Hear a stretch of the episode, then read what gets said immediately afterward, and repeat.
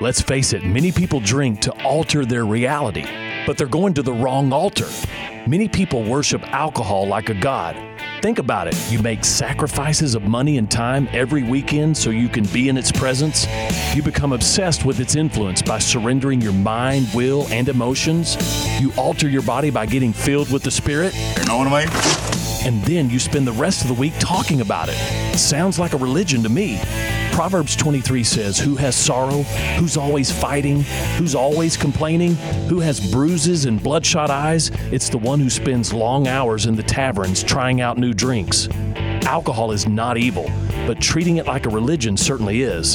The Bible calls that idolatry and warns of an eternal hangover looming over those who continue to plaster themselves to the crown royal and refusing to alter their lives to the royal crown of Jesus. I'm Pastor Heath from Woodland. Hey. Think about it.